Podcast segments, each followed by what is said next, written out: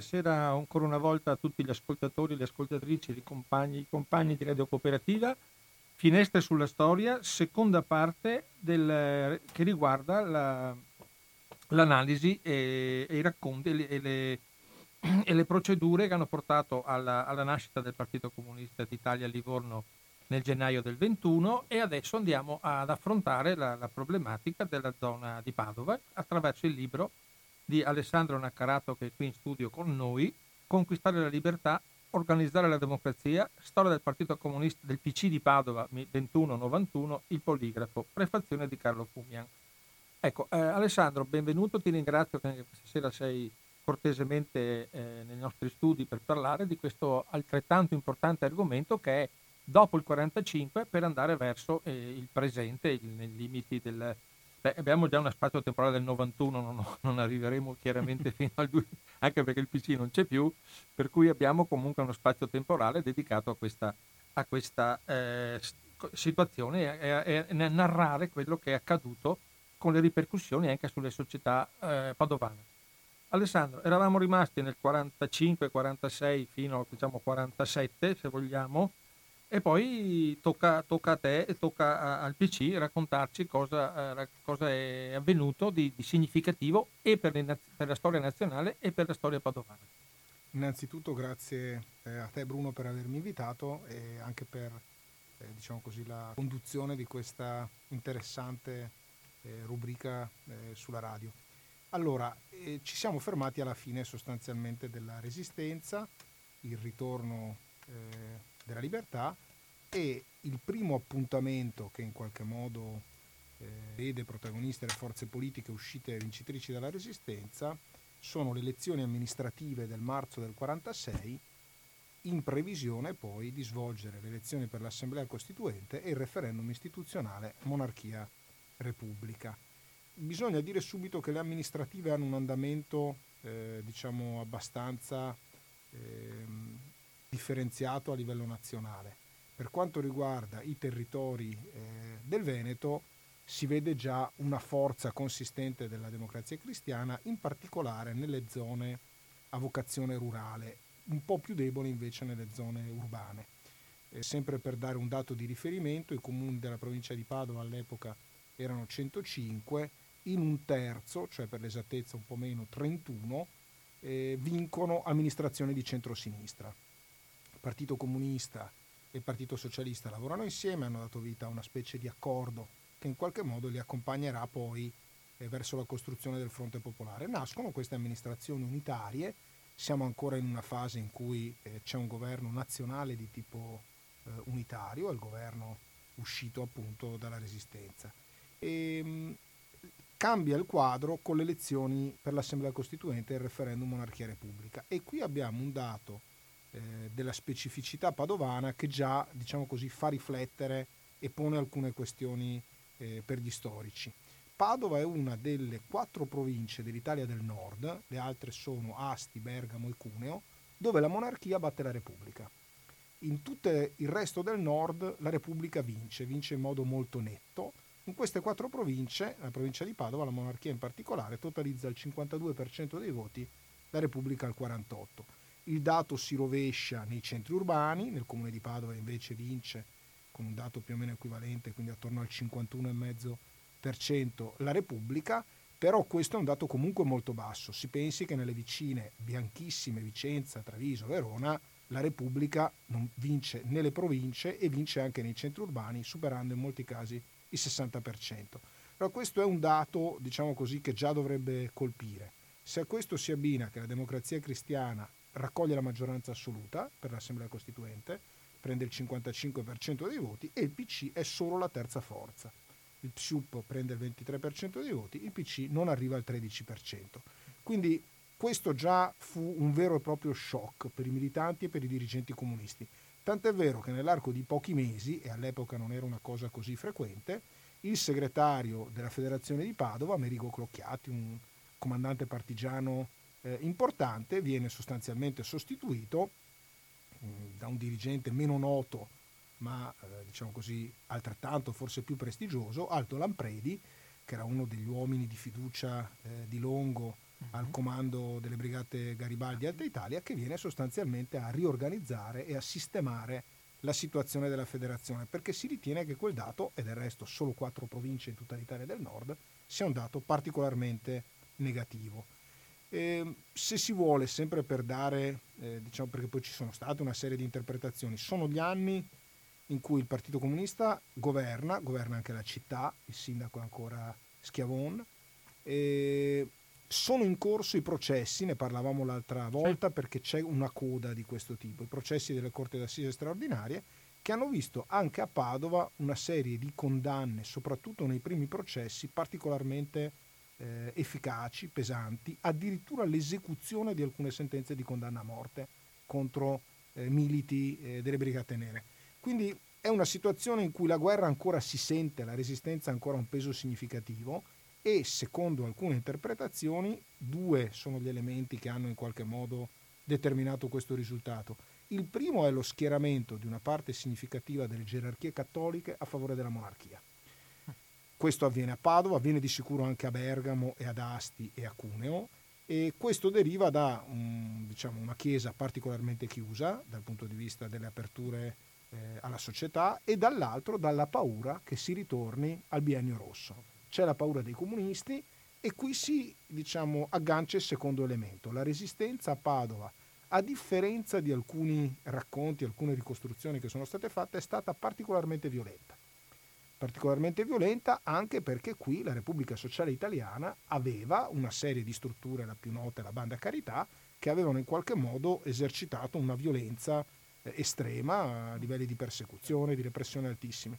E quindi questa diciamo, combattività consistente delle formazioni partigiane aveva da un lato prodotto una vittoria importante anche sul piano militare, dall'altro però aveva eh, creato una divisione nella società molto profonda che si riporta, poi si ritrova in questo dato elettorale.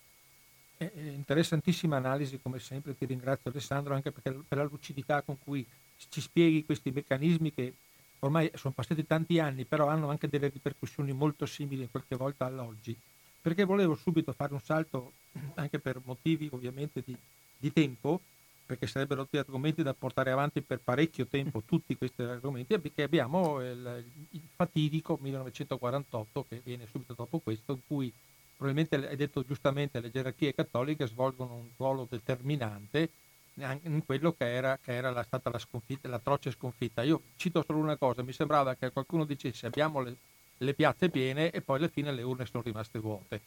Allora, questa è una frase eh, famosa che probabilmente una, cioè, è rimasta eh, diciamo, di grande validità e attualità fino a quando si facevano i comizi in piazza, ma comunque è stata valida almeno per tutta la durata della storia del PC, coniata da un dirigente comunista molto importante che è Giancarlo Paietta, che appunto evidenziava come la mobilitazione, mettere le persone in piazza, poi diciamo, non c'era un'equivalenza dal punto di vista del risultato elettorale. Le elezioni del 18 aprile sono il secondo shock, la seconda doccia fredda per i militanti comunisti. A livello nazionale la democrazia cristiana sfiora la maggioranza assoluta, arriva al 48,5. Il fronte popolare, che è l'alleanza che dovrebbe, diciamo così, garantire un risultato positivo, si ferma al 31%. In provincia di Padova, sempre per avere un dato di riferimento, la democrazia cristiana totalizza il 65,5% dei voti, cioè 10 punti più della Costituente. Il Fronte Popolare si ferma al 21,9, cioè meno di quanto aveva raccolto il PSUP da solo due anni prima. E in città i dati sono leggermente migliori, ma comunque è un, una sconfitta pesantissima. E è una sconfitta che segna il cambiamento della fase storica. È finito il governo di unità nazionale, dopo il famoso viaggio di De Gasperi negli Stati Uniti, la contrattazione sugli aiuti americani, i comunisti, era una delle condizioni richieste, sono esclusi dal governo. Nonostante l'esclusione dal governo, siamo nel 47, Togliatti, ne abbiamo parlato la volta scorsa, insiste nella linea, eh, diciamo così, di unità nazionale per la stesura delle regole, cioè la Costituzione. Tant'è che i lavori della Costituente andranno avanti, presieduti dal comunista Umberto Terracini, e si concluderanno, anche se al governo nazionale i comunisti ormai non ci sono più. Qualche mese dopo, perché la Costituzione entra in vigore il 1 gennaio del 48, ci sono le elezioni politiche, il dato è inequivocabile. Inizia una storia completamente diversa. Eastern Forum è completamente diversa che ha, ha, tutto quanto questo già nella confusione totale in cui ci, ci, ci vive, si vivono quei giorni che è la storia che ti passa davanti e tu le vivi in diretta, ci mettiamo anche l'attentato a Togliatti per complicare ulteriormente le cose, non dal punto di vista puramente politico, perché i valori non cambiavano, però le tensioni che sono state provocate, da, la capacità di Togliatti di fermare, di fermare le, le, le, le, insurrezioni che si stavano scatenando in tante parti d'Italia, per cui andiamo, andiamo verso un, un momento in cui mi pare di aver capito che il PC eh, è, al, è, al, 18% alla fine su quanto il, riguarda il, queste PC cose. Non, ha, sì, non raggiunge neanche il 20%. Però c'è la svolta che elegge un deputato... Allora, a Padova riesce a eleggere un parlamentare, l'aveva eletto la Costituente, poi aveva sempre questa figura straordinaria di Concetto Marchesi che veniva eletto a Padova e che quindi rappresentava la comunità locale. L'attentato a Togliatti è un altro di quegli episodi che segna, eh, diciamo così, eh, in profondità la storia del Partito Comunista nel clima di anticomunismo montante, le elezioni del 18 aprile sono state caratterizzate da un anticomunismo viscerale che in qualche modo si ripresenta nell'opinione pubblica italiana, coltivato in particolare in alcune zone anche in Veneto e nel Padovano, matura l'attentato a Togliatti. Togliatti fortunatamente sopravvive all'attentato, scattano delle proteste spontanee, tenete conto che la resistenza è finita da appena tre anni, proteste spontanee che anche a Padova vanno dall'occupazione di fabbriche, assalti a giornali eh, diciamo così moderati e conservatori, c'è una specie di sciopero insurrezionale che tutti aspettano ma l'ordine non arriva. E Paietta di cui parlavamo prima occupa la prefettura di Milano. E una volta che ha occupato la prefettura di Milano, anche qui c'è la famosa telefonata, abbiamo occupato la prefettura, risposta dal centro, dalla direzione nazionale, adesso che l'hai occupata cosa te ne fai della prefettura? E poi c'è l'appello eh, arcinoto di Togliatti, l'invito a mantenere la calma e a raccomandarsi che lo sciopero non diventi appunto l'insurrezione. La scelta del Partito Comunista a questo punto appare chiara, una scelta definitiva, è la scelta per la democrazia, per il rispetto delle regole costituzionali che ha contribuito a, a eleggere, a votare. E quindi appunto in quell'occasione si, in, si vede eh, nitidamente, concretamente questa scelta. Si tenga conto Altro aspetto che molti non considerano. Il gruppo dirigente del PC venne aspramente criticato dall'Unione Sovietica per questa gestione. Ci fu un tentativo, ricostruito ormai utilizzando eh, gli archivi oggi accessibili eh, della Russia, archivi dell'ex Unione Sovietica, in cui Secchia si reca a Mosca e in qualche modo prova a far capire che lui sarebbe disposto, se Mosca dà la copertura, a una scelta politica strategica diversa e I sovietici non accettano, cioè non, eh, non cedono diciamo così, a questo, comandano ancora loro, sanno che l'Italia appartiene al blocco occidentale, vorrebbero diciamo, un atteggiamento un po' più eh, energico, un po' più ruvido. Però la scelta la de- della democrazia è fatta, è compiuta e in quell'occasione il PC messo alla prova dimostra che è coerente con questa scelta. Abbiamo due, due notizie stasera da dare sempre a livello storico. Secchia che ovviamente spinge sempre per l'idea insurrezionale perché è una cosa che lui ce l'ha proprio nel sangue, viene fermato da Mosca, però abbiamo un'altra cosa che ci incanala verso i prossimi anni, cioè nonostante queste scelte democratiche di campo, sappiamo tutto, il PC capisce, si adegua all'andamento dell'Occidente, eccetera, però l'anticomunismo viscerale della democrazia cristiana vorrei dire che aumenta una volta terminata la, la mera, il mero scontro elettorale che si sanno che gli scontri sono, hanno una certa valenza, poi si, si passa all'anticomunismo quotidiano, no? cioè in cui tutto è contro la democrazia cristiana, i parroci che fanno le raccomandazioni, sì, sì. tutte queste cose. Per arrivare a, a, uno degli avvenimenti che vorrei che tu ci, ci raccontassi, perché nel, sull'onda di questo feroce anticomunismo avviene un fatto che ha anche caratteristiche valenze giudiziarie, che però ha una valenza politica ass- assoluta, cioè i fatti di Pottonovo, che penso che pochi se lo ricordano e pochi lo conoscono. Allora, ci, ci, proprio sull'onda di, di, di, capire come funziona l'anticomunismo in Italia e in particolare nel Veneto e diciamo Padova perché Portonovo è qui fuori, cioè una cosa che rientra nella provincia, così cerchiamo di raccontare le, le, le valenze dell'anticomunismo che punto possono arrivare a livello anche locale oltre che nazionale. Allora, in questo clima di anticomunismo che tu hai ricostruito perfettamente, oggi è difficile, diciamo così, tornare a comprendere quello che accadeva. Per essere assunti, vabbè, impieghi pubblici, eh, sostanzialmente bisognava essere eh, legati alla democrazia cristiana. Serviva la lettera di raccomandazione per entrare, queste lettere venivano fornite o da esponenti religiosi o direttamente da dirigenti democristiani. Nel privato la repressione fu spietata. Eh, chi scioperava, chi militava per le forze politiche di sinistra, chi era iscritto al sindacato, in qualche modo veniva emarginato, licenziato. Ci furono veri e propri licenziamenti politici. In questo clima eh, di discriminazione fortissima, matura una vicenda che è clamorosa e che riporta Padova al centro dell'attenzione nazionale. Cioè sulla base di una montatura, eh, con la copertura dell'allora vescovo di Padova, il parroco di Pozzonovo, insieme a una suora... Oh, possiamo di... dire che era Monsignor Bordiglione? Sì, sì, sì, no, assolutamente si può... Diciamo, ci sono tutte le carte processuali, sono tutti atti pubblici, non c'è niente di, diciamo, di segreto, di nascosto, perché si celebrarono ben due processi su questa vicenda.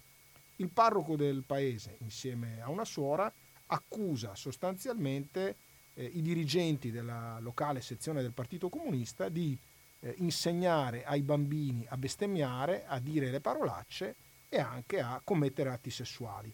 Siamo nell'Italia del 1953, quindi un clima completamente diverso. Nella sezione dove si riuniva il Partito Comunista avvenivano queste cose, questa è l'accusa. L'accusa viene rilanciata direttamente dal vescovo, e, e naturalmente eh, diciamo, il Partito Comunista si difende, inizia un processo. C'è un'indagine dei carabinieri ed è una vicenda molto interessante perché l'istruttoria è molto rapida e l'istruttoria e il primo grado si chiudono con la soluzione perché il fatto non sussiste. Poi ci sarà il ricorso in appello. In appello all'epoca c'era ancora la famosa formula dubitativa dell'insufficienza di prove. Gli accusati sono tutti assolti per insufficienza di prove. Nel frattempo, peraltro, il segretario del Partito Comunista di Pozzonovo muore eh, di malattia, probabilmente anche provato da questa vicenda e quindi non può purtroppo assistere diciamo così, alla soluzione eh, finale. È una vicenda terribile perché vengono trascinati i bambini, ci sono testimonianze in cui i bambini vengono chiamati sempre con una pressione fortissima eh, del prete, delle autorità religiose, che spingono perché si facciano confessioni che vadano diciamo, a colpire, a confermare queste accuse. Il Partito Comunista si mobilita in maniera massiccia, eh, interviene Concetto Marchesi, interviene Umberto Terracini, eh, appunto siamo nel 1953, è stato il presidente dell'Assemblea Costituente, Terracini arriva ad accusare il prete di eh, reati gravissimi, interviene uno, un autorevole avvocato che poi sarà presidente della Corte Costituzionale, l'avvocato Gallo, eh, partigiano a sua volta. Quindi diciamo che il Partito Comunista schiera un collegio di difesa molto autorevole, molto forte, c'è l'avvocato Rosini, l'avvocato Tosi, insomma si mette insieme un gruppo di difensori consistente che poi ottiene il risultato. Ecco, in quella vicenda, alla fine di quella vicenda si segna una specie di punto di equilibrio. Cioè i comunisti dimostrano che sono in grado di difendersi, sono in grado di far valere le regole costituzionali anche nelle aule di un tribunale e quindi non sono più disposti ad accettare una discriminazione che vada oltre la legge. La democrazia cristiana, dal suo punto di vista, crea un rapporto molto forte con la gerarchia cattolica c'è un punto locale, un minuto, che secondo me è interessante. Certo. C'è una forzatura che tenta la democrazia cristiana a un certo punto. Il sindaco nel frattempo è diventato l'avvocato Cesare Crescente a Padova. I comunisti diciamo, sono contenti dell'esito delle sentenze. Da me, da me, definito tristemente famoso, ma è una definizione che ho perso ecco, personale. In, in, questo caso l'avvocato crescente dimostra una visione molto aperta, eh, molto moderna bene. e non si lascia, diciamo così, condizionare dalle richieste di schiacciarsi sulle gerarchie cattoliche. E allora di fronte a una mozione importantissima in cui si chiede sostanzialmente di vietare tutte le sale pubbliche, perché questo era l'anticomunismo, alle organizzazioni legate al Partito Comunista e al Partito Comunista stesso, Crescente non l'accetta. Eh, indugia, prende tempo, il gruppo democristiano è compattissimo, lui non, non lo lascia fare, non partecipa al voto e soprattutto non applicherà mai questa mozione negli anni successivi. Ed è interessante perché dimostra che anche in quel mondo iniziano a incrinarsi alcune cose e del resto, perché anche qui la, diciamo, l'andamento della storia si sta modificando in quegli anni, con la sconfitta del progetto di legge truffa, che è di qualche mese precedente, siamo nell'estate del 53, diciamo che la stagione del centrismo è entrata in crisi e si sta aprendo la ricerca di equilibri nuovi che poi porterà diciamo, a sviluppi differenti. Eh, come sempre, grazie Alessandro della ricostruzione, anche perché eh, basandoti ovviamente sulla ricerca che tu hai fatto su questo libro, sul libro che, che io ho definito corposo ma nel senso positivo della cosa, penso che tu abbia sviscerato praticamente tutto, cioè, lo dico per chi deve comprarlo, lo invito e a leggerlo, Libreria Minerva lo, in Via del Santo è un, un carissimo amico Cristiano Amadei che ha scritto un altro libro assieme a Alessandro ed è importante e significativo perché anche solo qualche parcella di questo libro che uno va a leggere si trova, riscopre cose che effettivamente sono sfuggite e alla memoria, alla storia, sono rimaste anche dentro negli archivi, avete sentito, bisogna addirittura molte volte ricorrere agli archivi dell'Unione Sovietica, oltre che agli archivi nazionali del PC, che essendo defunto penso che abbia anche dei problemi di archivio, presumo. Comunque andiamo avanti nella nostra ricostruzione che, che è circostanziata e precisissima come avviene stasera. Gli anni passano e arriviamo a un'altra data fatidica, a mio avviso, che è dopo il 1948, l'altra data fatidica è il 1956, perché anche lì è accaduto di tutto, e, e, specialmente fuori d'Italia. Però volevo che tu sottolineassi quello che poc'anzi hai detto della, dell'offensiva anticomunista sui luoghi di lavoro. Perché parlando anche di Padova, no? abbiamo la Breda, abbiamo la Stanga, Stanga le due più sì, importanti. E i reparti confino della Fiat. Cioè, da, dacci un quadro prima di andare all'estero della nostra situazione sindacale politica anche, lo, lo, anche, locale, per favore. Così. Allora, intanto bisogna tenere presente che lo Statuto dei lavoratori che introduce la democrazia e le regole costituzionali nei luoghi di lavoro diventa legge nel 1970 dopo mobilitazioni, ne parleremo dopo, certo, credo, certo. importanti eh, degli operai, in particolare della categoria dei metalmeccanici. Fino al 70, in molti luoghi di lavoro, nella maggior parte dei luoghi di lavoro, non c'erano le principali basilari regole democratiche, il diritto di sciopero non c'era, eh, non c'erano i permessi sindacali, il sindacato per svolgere un'attività politica aveva bisogno di condizioni particolari, le condizioni salariali e della sicurezza dei luoghi di lavoro erano assolutamente arretrate e impensabili. Ancora peggio era la situazione in agricoltura, perché noi parliamo di un territorio dove l'attività agricola era prevalente, soprattutto nelle aree a nord e a sud.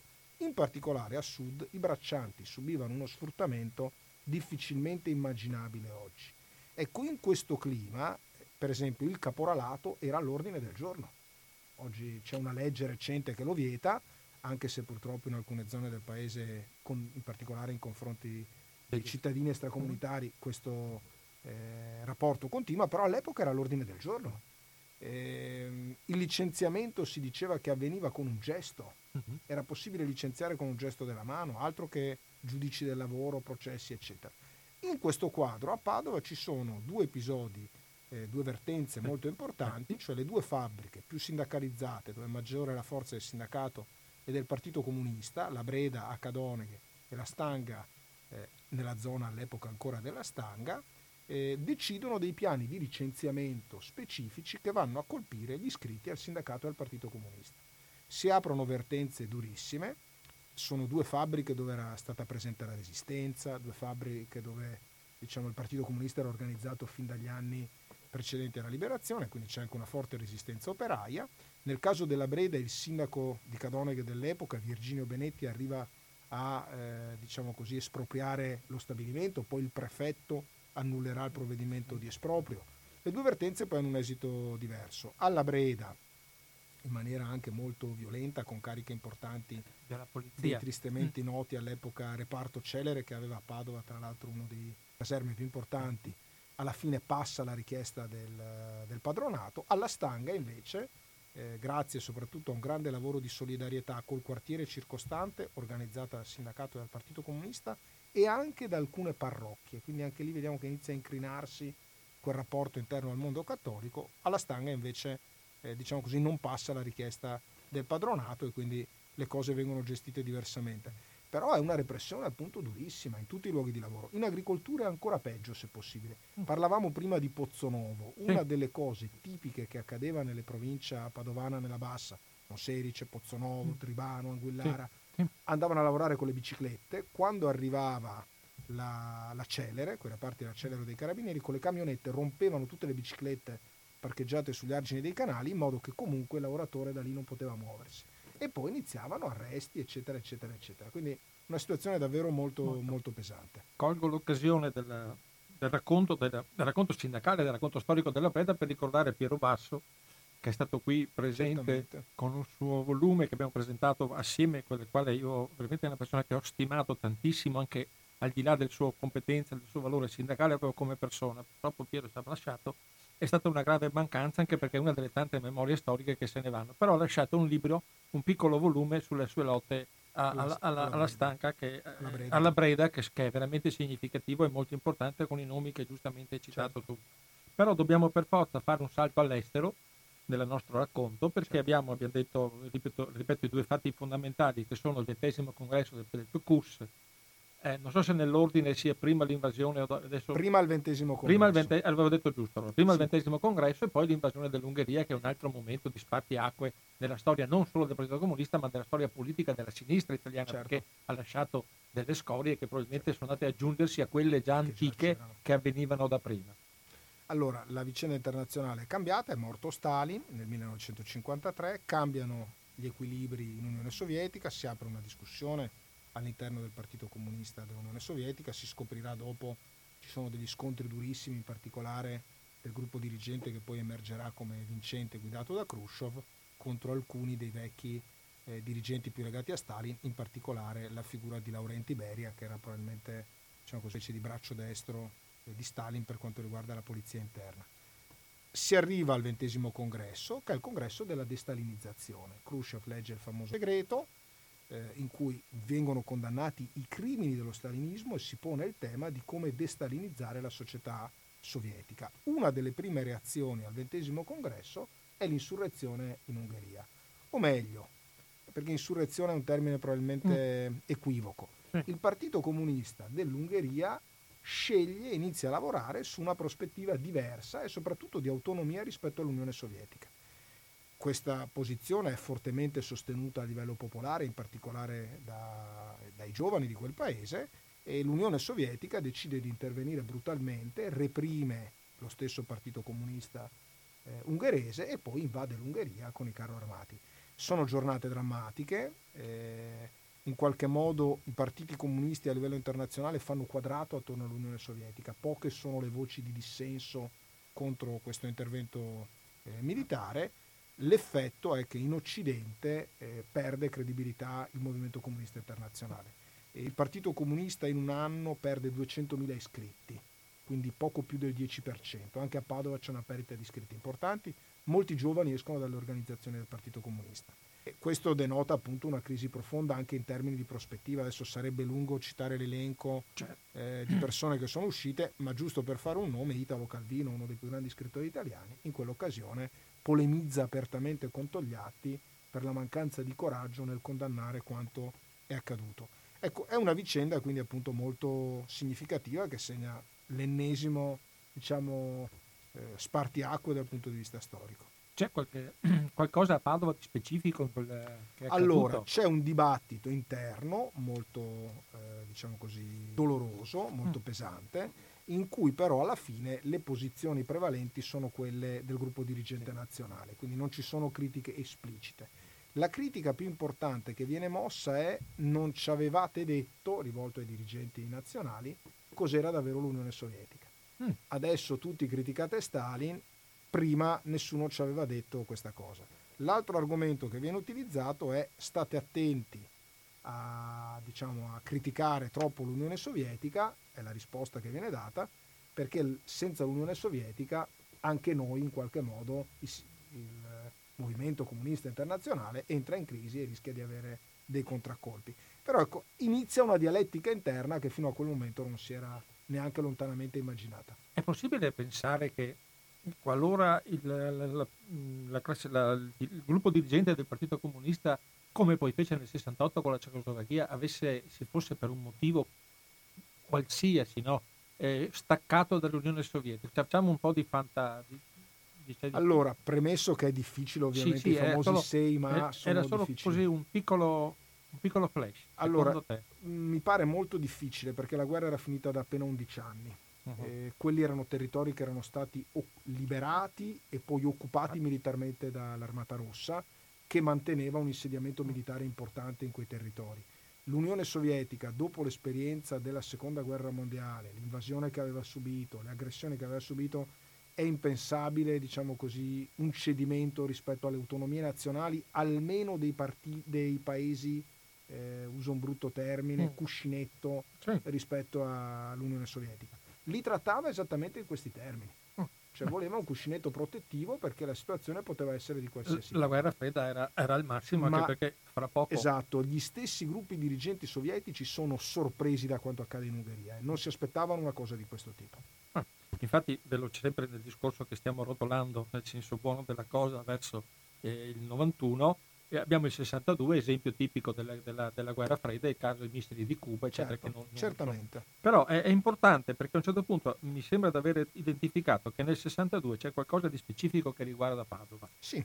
Anche, una... perché, anche, perché, volevo eh, ribadire il concetto della via italiana al socialismo, certo. no? perché questo fatto di... Sì, eh, hanno seguito l'Unione Sovietica sulla, sulla sulla via della, della repressione diciamo, del, di quello che è stata dichiarata una, guerra, una guerriglia borghese, cioè tutte le accuse possibili e certo. immaginabili agli ungheresi, però eh, Togliatti hanno ribadito la via italiana al socialismo, cioè noi non saremo mai eh, però in Italia, o precisamente a Padova, mi pare che ci sia, che accada qualcosa di specifico che, diciamo che, che va contro questa idea della via italiana al socialismo. Eh, c'è sì. un volumetto, c'è sì. qualcosa, c'è una linea, c'è, c'è... Allora, accadono diverse cose, eh, sempre per cercare di, diciamo, esatto. in modo sintetico, ma di contestualizzare. Intanto, Togliatti in quegli anni ha scelto apertamente, ha rifiutato un incarico prestigiosissimo che gli aveva offerto ancora Stalin, cioè di andare a dirigere la versione evoluta del Cominter, si chiama Cominform a quel punto, Togliatti preferisce restare in Italia e spiega ai suoi più vicini collaboratori che le scelte che si sono fatte in Italia valgono per l'Italia, lui sa cosa succede diciamo, dall'altra parte della cortina di ferro e quindi diciamo, conosce bene quello che sta succedendo. Non è un caso che eh, il testamento politico di Togliatti, che è il memoriale di Yalta del 64, è un libro che fa molto scalpore, eh, ci vorrà tempo perché eh, venisse diffuso e pubblicato nei paesi socialisti perché contiene in maniera esplicita l'idea delle vie nazionali al socialismo, che rompono quindi l'egemonia sovietica rispetto al mondo comunista. Certo. Cosa accade a Padova nel eh, 62? Nel 62 si è insediato un gruppo dirigente nuovo, Busetto, che era diventato segretario dopo Gaddi nel 51, viene eletto in Parlamento nel 58, Franco Busetto, dopo aver cercato di aprire il partito alla società, in particolare aver dato vita a un circolo culturale, perché questa è, diciamo così, l'anticamera della vicenda, che si chiamava Il Pozzetto, guidato da un professore molto conosciuto, Ettore Luccini. Serviva per aprire la società al Partito Comunista, sostanzialmente. Attraverso la cultura. Attraverso la cultura. Eh, quadri, musica, poesia, letteratura, questo era l'impianto del Pozzetto, un circolo culturale, autonomo dal partito, però col partito che in qualche modo lo aiutava, lo sosteneva. E Busetto viene eletto deputato, è sostituito dal segretario della Camera del Lavoro che si chiama Piero Cortellazzo. Cambiano i gruppi dirigenti, entrano molti dirigenti della Camera del Lavoro nel gruppo dirigente della federazione. Quando iniziano le discussioni per il decimo congresso nazionale, siamo nel 1962, uh-huh. il Comitato federale, quindi l'organismo più importante, la Federazione di Padova, in luglio approva un documento che si ispira a un opuscolo che poi sarà pubblicato che si intitola Viva il Leninismo in questo opuscolo sostanzialmente si contestano le tesi nazionali del Partito Comunista su due questioni. La prima, il Partito Comunista è diventato un partito borghese perché ha accettato le regole della Costituzione e quindi le regole della democrazia. Mm. La prospettiva del Partito Comunista deve tornare ad essere, nella visione leninista, quella della rivoluzione proletaria. La dittatura del proletariato deve rimanere l'obiettivo, si dicono esattamente, si usano questi termini, della strategia comunista. Secondo, una critica fortissima a Togliatti e in parte all'Unione Sovietica, perché in realtà hanno accettato l'idea della convivenza pacifica con gli Stati Uniti, a differenza della Cina, dove in qualche modo stavano maturando decisioni differenti. Allora, la cosa che secondo me diciamo, dovrebbe, eh, anche qua merita approfondimenti, ma è molto interessante. Questo documento ha la maggioranza nel gruppo dirigente della Federazione di Padova. Sono schierati su questa posizione tutti i più importanti dirigenti sindacali di Padova, della CGL che vuol dire che è una posizione diffusa e questo diciamo aiuterebbe a comprendere come la famosa doppiezza che avrebbe avuto il mm. gruppo dirigente del Partito Comunista in realtà è la base comunista che ha un atteggiamento diciamo così doppio, base a livello periferico. Tant'è che appena succede questo fatto, di corsa interviene la direzione nazionale, c'è una polemica anche pubblica tra Longo e alcuni estensori di questo documento, vengono espulsi dal partito i protagonisti principali di, queste, mm. diciamo, di questa tesi, all'epoca c'era il centralismo democratico, quindi il dissenso o restava all'interno o si veniva eh, diciamo così, cacciati. Anche questo è interessante però, cioè, ah. all'interno si può discutere all'infinito. Il problema è se queste posizioni vanno fuori. Quindi l'atto che provoca l'espulsione è la pubblicazione dell'opuscolo Viva il Leninismo. Scusa la domanda. Prego, scusa. La, la, differenza, la differenza, che ho notato spesso in questi casi fra espulso e radiato. Allora, l'espulsione è meno grave della radiazione, perché l'espulsione dà la possibilità poi di rientrare. La radiazione è una specie di eliminazione totale, certo. diciamo sì. Ecco, grazie e quindi insomma, era un provvedimento un po', un po', più pesante. Però ecco, questa discussione è interessante perché dimostra che in qualche modo appunto a Padova c'era una posizione molto diffusa che non era la posizione del partito nazionale, altro che partito nuovo di Togliatti, via italiana socialismo, nei gruppi dirigenti periferici era ancora prevalente un atteggiamento rivoluzionario che si richiamava alla dittatura del proletariato e posizioni di questa natura. Cioè, tutte parole che erano scomparse nel linguaggio normale. Nel linguaggio vogliamo. togliattiano erano scomparse. Esatto, questi lo fanno tornare. Eh, ho letto, ho scritto un appunto, Costituzione è un compromesso contraddittorio fra democrazia e capitalismo. Cioè, sì. la, cioè attaccare tutto, tutto quello sì, sì. che è stata la alla politica radice. alla radice. Alla cioè, radice. Facciamo tabula rasa. Allora, ha accusato Longo e Togliatti di essere revisionisti, che esatto. è una esatto. parola che poi con la Cina... Un prende... insulto terribile. E eh, poi con la Cina prenderà uno spazio mondiale, no? sì, perché in Cina certo. la parola revisionismo voleva certo. dire fare certo. proprio una brutta fine, qui almeno si limitavano... e poi va a finire comunque che vengono espulsi, sì, sì. finisce la, la, l'avventura di Viva il Leninismo, finisce... Con l'espulsione. Con l'espulsione. Però eh, due anni dopo abbiamo le amministrative, il PC è sempre il 16,6%. Sì.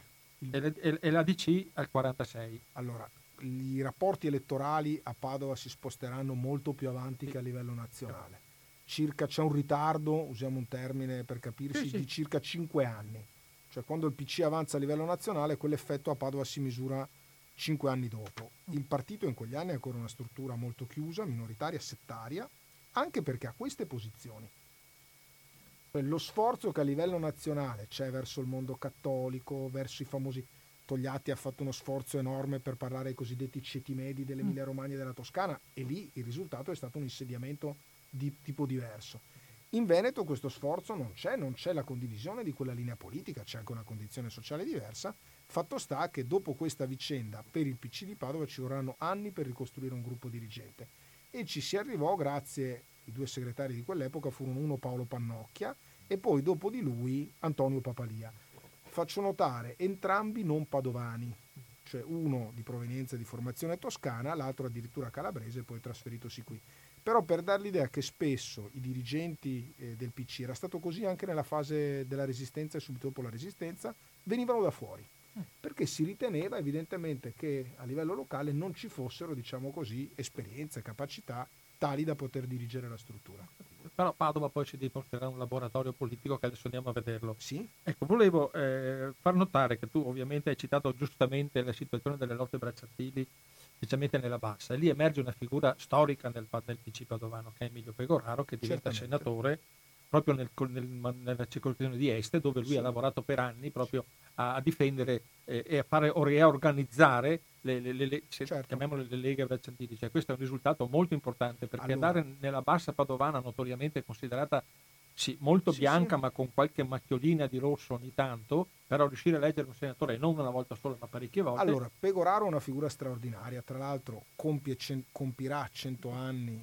a ottobre del 2021 perché è nato qualche mese dopo il Partito Comunista, quindi c'è anche questa coincidenza anagrafica ed è un personaggio davvero straordinario. Pegoraro è, dopo aver fatto, prima aver svolto il servizio militare, è stato militare in Russia, poi partecipa alla resistenza, viene ferito, partecipa a un partigiano combattente, ma poi è sostanzialmente l'inventore dell'Alleanza Contadini, che è l'organizzazione eh, di comunisti e socialisti nel mondo degli agricoltori. È il primo a Padova e probabilmente in Veneto che capisce l'importanza del piccolo proprietario terriero e capisce che o si fa un lavoro verso il piccolo proprietario, in questo lo influenza molto probabilmente la sua provenienza geografica, lui è di Fontaniva, quindi conosce bene quella mm. realtà sociale e lo mm-hmm. porterà poi ad avere non solo un riscontro elettorale, ma a fondare un'organizzazione che oggi ha cambiato nome, si chiama Confederazione Italiana Agricoltori, ma ancora oggi svolge una funzione associativa molto, molto, molto importante. Sono i tentativi di costruire il partito nuovo. Mm-hmm. Per anni gli unici due dirigenti importanti, diciamo, di quelli eh, noti, più noti nel Padovano che lavorano con questo orientamento sono Pegoraro per quanto riguarda i contadini e Busetto per quanto riguarda gli operai. Mm. E del resto ricordavamo prima, quando nel 62, quindi ormai in una fase mm. avanzata, si mettono ai voti eh, le posizioni, prevale l'orientamento rivoluzionario, chiuso, settario, insomma, in contrasto con la Costituzione, quindi si va molto diciamo, oltre la posizione del PC.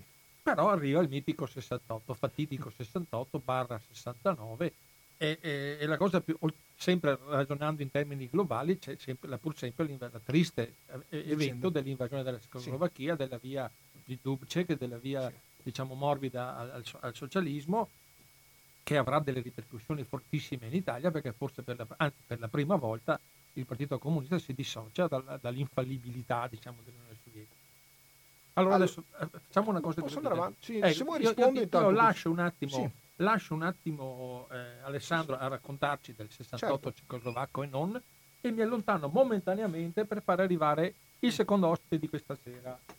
Allora, intanto il 68 eh, ha un evento internazionale importantissimo, eh, l'ennesimo intervento militare dell'Unione Sovietica, in questo caso contro eh, le riforme che il Partito Comunista Cecoslovacco sta cercando di realizzare in quel paese. È un, ancora una volta un'invasione militare con una repressione eh, molto forte e molto violenta. La differenza è che questa volta il Partito Comunista Italiano condanna questo intervento, si dissocia da quanto ha deciso di fare l'Unione Sovietica e lo fa pubblicamente. Il segretario dell'epoca, Luigi Longo, dirigente partigiano importantissimo, eh, collaboratore strettissimo di Togliatti, prende una posizione inequivocabile.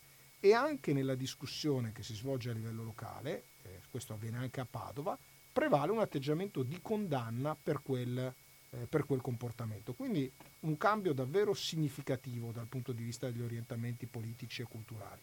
E del resto, in parallelo, anche in Occidente stanno manifestandosi fenomeni nuovi. In particolare le mobilitazioni, accennavamo prima, studentesche, operaie, che iniziano tra il 67 e poi avranno i momenti più forti nel 68 e nel 69, danno l'idea che l'Italia è un paese che è cambiato, eh, c'è una modernità che si sta in qualche modo affermando, tant'è che nel 70 si arriverà allo Statuto dei lavoratori che eh, codifica alcune di queste riforme per quanto riguarda il mondo del lavoro. Un aspetto, eh, credo che poi ci arriveremo velocemente, per quanto riguarda Padova, 68 e 69 segnano anche, anche se sono eventi poco noti, mm. eh, l'inizio di una eh, strategia eversiva del neofascismo. In particolare nel 68 viene commesso un attentato dinamitardo contro eh, l'abitazione del questore del tempo, Bonanno, e mm. l'anno dopo contro lo studio del rettore dell'università Enrico Opoker. È un avvenimento particolarmente cruento e sono gli anni in cui il gruppo legato a Frede Aventura inizia, e anche qui ci sono sentenze inequivocabili, a lavorare per creare quel clima che diventerà poi la famosa strategia della tensione nel tentativo di spostare gli equilibri del paese verso destra, visto che c'è una crescita ormai consolidata elettorale di mobilitazione, c'è una spinta verso sinistra, diciamo così, e che poi matureranno purtroppo nell'attentato eh, nella strage di Piazza Fontana, nota e arcinota del 1969. Eh, perfetto. Qui ovviamente eh, entriamo in un terreno difficile proprio per spiegarlo, ma molti lo conoscono però perché ormai siamo praticamente a ieri nella storia. C'è tutta quella versione che tu giustamente citavi, cominciano a emergere le, le convivenze con i servizi segreti, eh, altri personaggi padovani tipo Massimiliano Facchini che andrà fino a, fino a Bologna, troveremo un sì. personaggio come lui fino all'80 strage di Bologna, e abbiamo veramente una situazione che fa di Padova un centro eh, diciamo, europeo dell'eversione nera, perché queste ramificazioni saranno molto lunghe e molto, e molto vaste. Però c'è anche del, delle cose molto positive in quegli anni, perché eh, era già vice segretario della, segretario della FIGC, però a un certo punto diventa segretario generale del Partito Comunista, una delle figure più importanti che abbiamo avuto negli ultimi anni, Enrico Berlinguer. Per cui adesso allora. siamo messi molto bene nel tempo, eh? bene, non abbiamo... Eh, possiamo per permetterci di fare qualche piccolo excursus, no? perché abbiamo il referendum certo. Della, sul divorzio 74, se non mi sbaglio, e abbiamo Berlinguer invece settembre 73, se, non, sempre se, se, ho preso gli appunti giusti, perché sono ripeto, giusti, il libro di Alessandro è un libro eccezionale, è enciclopedico, però bisogna anche sapere estrarre le notizie perché hai fatto un lavoro veramente, lo dico per l'ennesima volta, un lavoro eccezionale di ricerca e di ricostruzione attraverso archivi, documenti, eh, rapporti, eh, verbali di assemblee, cioè c'è tutto quello che uno vuole sapere nel, nel, nel, quanto riguarda il PC Padovano che però abbiamo visto ha delle ripercussioni enormi. Certo. Come è stato accettato la segreteria Berlinguer a Padova, tanto per restare allora, Padovano? Eh, intanto Berlinguer di, diventa segretario dopo essere stato per tre anni vice segretario del PC perché Longo, che è il sostituto di Togliatti, a un certo punto ha un ictus molto pesante che lo debilita pesantemente. E lì si svolge la discussione del gruppo dirigente nazionale. Chi affianchiamo? Chi sarà il post Longo? La scelta che fa il gruppo dirigente, e c'erano dirigenti di eh, grande autorevolezza, in particolare due, diciamo così, eh, molto eh, considerati, erano diciamo, sull'ala un po' più a destra come posizione interna Giorgio Napolitano, un po' più a sinistra Pietro Engrao, che avranno poi ricopriranno ruoli rilevantissimi eh, nel panorama repubblicano. La scelta che fa il gruppo dirigente è di fare un salto generazionale ulteriore. Si va su uno di una generazione precedente che ha, fatto, ha svolto un grande lavoro come dirigente della Federazione Giovanile Comunista Italiana, meno noto anche alle cronache, che è appunto Enrico Berlinguer, che quindi diventerà prima vice segretario di Longo e poi lo sostituirà nel 72 diventando segretario. Berlinguer, eh, che è al centro poi anche di alcune interpretazioni storiche, di fatto anche sulla scorta, come spesso succede, di avvenimenti internazionali, in particolare il colpo di Stato dell'11 settembre di Pinochet in Cile, elabora la, teo- la strategia del compromesso storico, che è una ripresa, eh, diciamo, apertamente dichiarata della linea togliattiana dell'unità nazionale. E il tentativo quindi è quello di spiegare che per fare le riforme in Italia, per introdurre elementi di socialismo in una Costituzione dove è possibile introdurre elementi di socialismo. Oggi se uno all'epoca se si fosse detto riformismo si sarebbe aperta una polemica, ma di fatto si tratta di riforme, le si definiva di struttura per cercare di dargli un peso un po' diverso, però rilancia questa strategia e pone il tema che bisogna fare un accordo col mondo cattolico. Eh, l'elettorato, chi vota democrazia cristiana non è un nemico, vanno portati su posizioni più avanzate e inizia un lungo lavoro di eh, diciamo, eh, confronto, discussione che in qualche modo era già iniziato negli anni precedenti. Berlinguer lo riprende in mano ed elabora questa strategia, che è una strategia che è l'ultima posizione strategica, diciamo così, significativa del Partito Comunista Italiano. Poi vedremo come finisce il compromesso storico, ma poi lì ci abbiamo verso la conclusione sì, volevo, di questa vicenda. Volevo chiederti una cosa, sempre per stare nell'ambito eh, dal, naziona- dal, locale andare al nazionale. Io credo che una delle figure importantissime che hanno affiancato dall'altra parte della barricata questo lavoro sia stato Aldo Moro. Aldo Moro che viene sempre ricordato molte volte nel modo anche errato, no? cioè perché eh, cioè questo lo dico per l'immaginario collettivo, sì, Aldo Moro è sempre il democristiano, invece la figura di Aldo Moro è una figura fondamentale, proprio anche nel rapporto con Berlinguer, certo. eh, anche da lontano, magari senza, senza voler essere proprio eh, Ambranson Nu, cioè, però erano due figure che fondamentali e basilari. No? Cioè, tu hai detto giustamente che poi il compromesso storico ha una, una, un epilogo non positivo, perché però nel frattempo c'è stata anche una frattura nazionale che dura tuttora, che c'è stato il momento in cui le, le, le certe situazioni politiche venivano risolte eh, con le armi eh, a livello e, di, di lotta armata. È il punto, di lotta armata, no, certo. no, di, di, di, battaglie, di, senza fare sigle, cioè senza noi adesso no, certo, dare certo. etichette, certo. però tu sei una persona che sa raccontare le cose nel modo diciamo corretto perché il problema c'è, esiste. Eh, oh, questi giorni c'era il problema di Guido Rossa che è stato sì. ucciso dalle biere, che è un sindacalista. Cioè uno può avere tutte le posizioni, eh, sfaccettature di questo campo, però esistono delle parti storiche che noi nella storia del PC dobbiamo assolutamente citare. Per cui adesso tu ci racconti abbiamo sì, die- ma... dieci minuti, no, no, okay. te lo dico così, dai, ci diamo i tempi, anche perché so che tu hai un altro impegno stasera e non voglio rubarti alla, alla vasta platea. No, allora, eh, compromesso storico che viene articolato attraverso tre importanti articoli su Rinascita, inizio, che era il settimanale eh, diciamo, teorico del Partito Comunista Italiano. Inizia un dibattito interno. Piano piano il Partito Comunista che all'inizio non è convinto di questa strategia, così come la democrazia cristiana non è convinta di questa strategia. il grande lavoro che svolgono Moro e Berlinguer è quello di portare i due rispettivi partiti verso questa posizione, cioè spiegare ai loro milioni di elettori, dopo anni di divisioni, di scontri, che per portare l'Italia su una posizione eh, di riforme, di miglioramento economico, per uscire da una crisi che si intravede, che è la crisi del petrolio, siamo nei primi anni 70, inizia questo faticoso lavoro. Ci sono due episodi accompagnati poi dai dati elettorali che sono molto interessanti. Il primo, il Parlamento ha approvato lo Statuto dei lavoratori, approva finalmente la legge sul divorzio. Mm.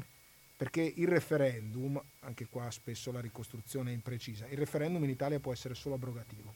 E infatti il referendum è promosso da una parte dei movimenti cattolici appoggiati da parte rilevante della democrazia cristiana per abrogare la legge che e è dal la, movimento sociale e dal movimento sociale che è la legge Fortuna che è la legge certo. che in qualche modo ha introdotto il divorzio si tenga conto che nel Partito Comunista all'epoca non si voleva andare al referendum i comunisti erano terrorizzati di perdere il referendum e cioè temevano Berlinguer in particolare che riportare l'Italia allo scontro frontale tra cattolici e non cattolici avrebbe rimesso in moto le dinamiche del 48, l'atteggiamento frontista.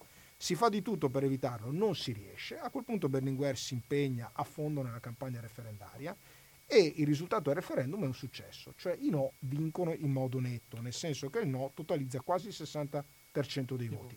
Ed è uno schiaffo che aiuta poi Moro a, ri, diciamo, a spostare su un equilibrio più avanzato la democrazia cristiana. Anche qui un dato numerico che può aiutare.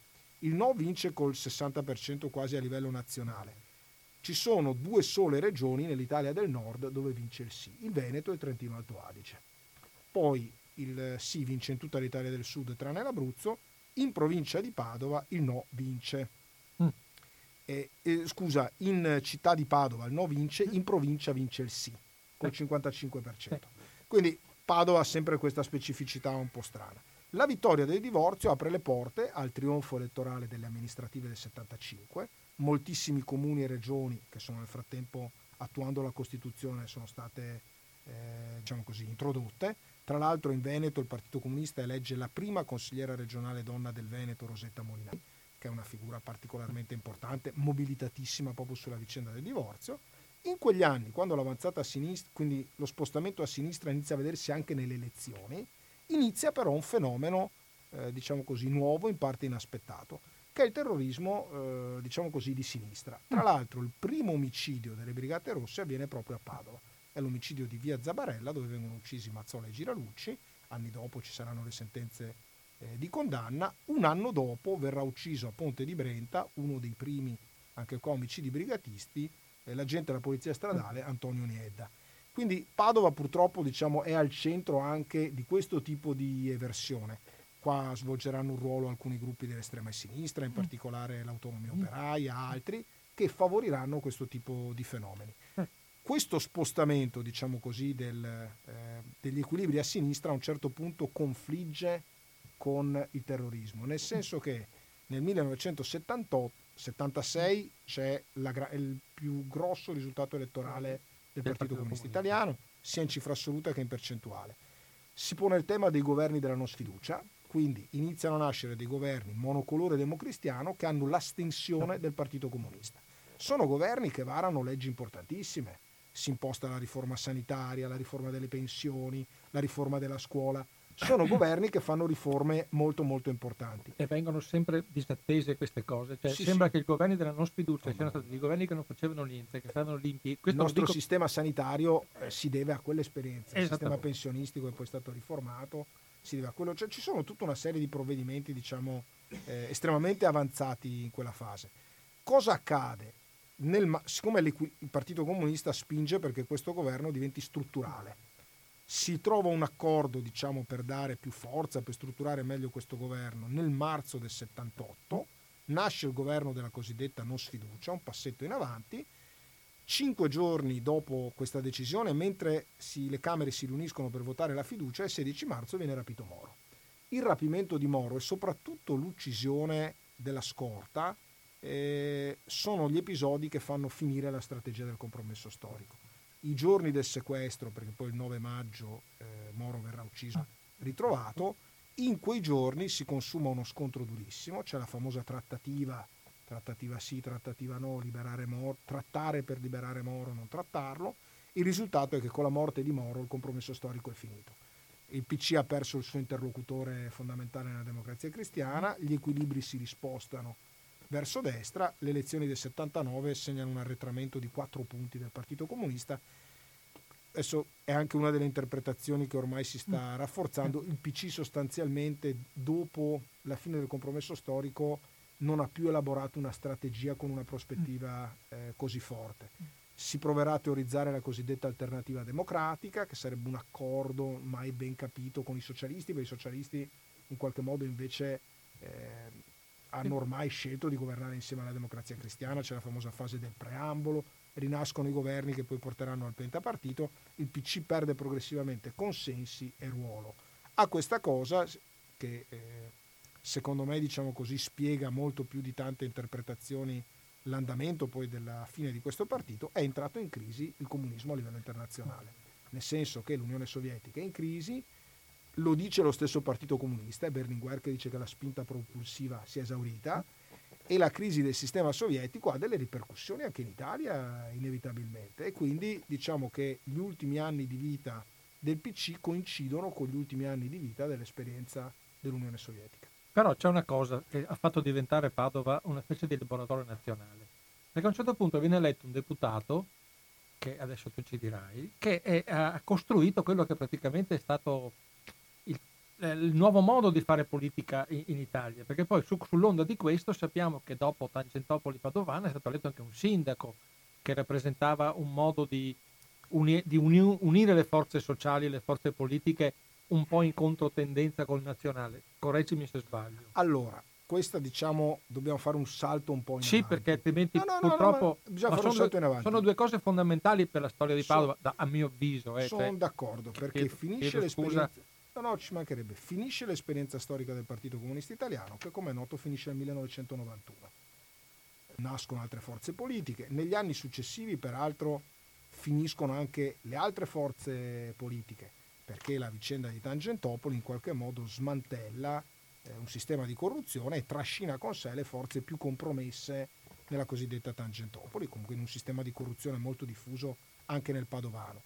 Cambiano le leggi elettorali, cambia il sistema politico nel 1993 eh, a Padova nasce diciamo così, una maggioranza di tipo nuovo aperta agli eredi del PC, cioè al PDS, e quando nel 1995, a Corcio per sintesi, mm. per la prima volta si, legge, si vota con la legge maggioritaria, cioè l'elezione diretta dei sindaci, diventa sindaco un ex comunista, che è Flavio Zanonato. E questo è un elemento, anche qui adesso è presto probabilmente, però una riflessione sì, sì, storica si impone su questo dato, perché poi sarà seguito nel 96, anticipato di qualche mese e seguito poi dalle elezioni politiche del 96, dal primo parlamentare e deputato eletto dalla nascente formazione dell'Ulivo, che è Giovanni Saonara, che anticipa di qualche mese la vittoria eh, di Zanonato. Ed è una vicenda estremamente interessante perché è come se, eh, diciamo così, un processo storico che è rimasto latente per un periodo eh, è tornato, diciamo, si è visto, è riapparso dopo un po' di tempo. In pratica, buona parte del consenso, del lavoro che si era svolto negli anni, in particolare del compromesso storico, quindi l'allargamento, l'allargamento il consolidamento del Partito Comunista, il rapporto col mondo cattolico trova in queste due figure eh, diciamo un risultato negli anni successivi. Mai dimenticare che Berlinguer è morto a Padova, Padova, peraltro, quindi lasciando anche un ricordo estremamente forte. Su questo c'è un lavoro, eh, eh diciamo così, di ricordo molto serio eh, dell'onorevole Piero Ruzzante, che insieme a Antonio Martini hanno ricostruito eh, le giornate di Berlinguer a Padova dopo, diciamo così, il malore. Eppure, è una vicenda che colpì esatto. l'immaginario collettivo della città. Eppure il vento soffia ancora. Esatto. Ecco, io penso, io penso che con, eh, adesso mi, con eh, diciamo, una modestia che non mi si addice, io credo che stasera siamo riusciti con te, con quel tuo modo di raccontare molto lineare, molto semplice, molto fluido, a fare una specie di miracolo, no?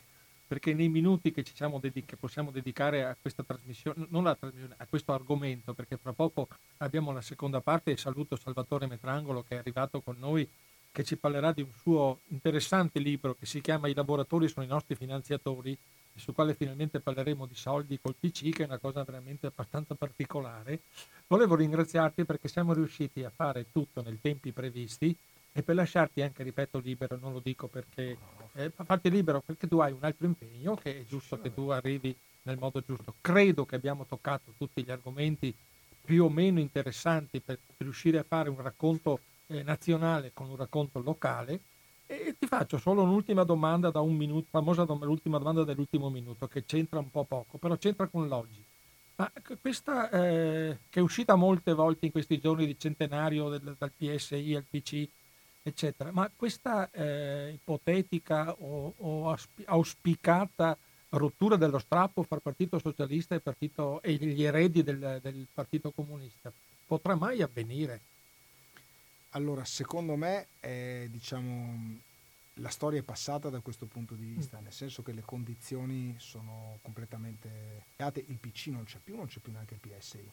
C'è, c'è uno stato larvale no, con, con quel PSI di no, ecco, non voglio il no, PC dico, di sicuro non c'è più inteso io. come quell'esperienza sì, sì, certo, certo, storica. Certo, certo. Ci sono delle forze che si richiamano al Partito Comunista, ma sono un'altra cosa obiettivamente. Certo. La sinistra stessa è un'altra cosa. Sono cambiate le condizioni sociali.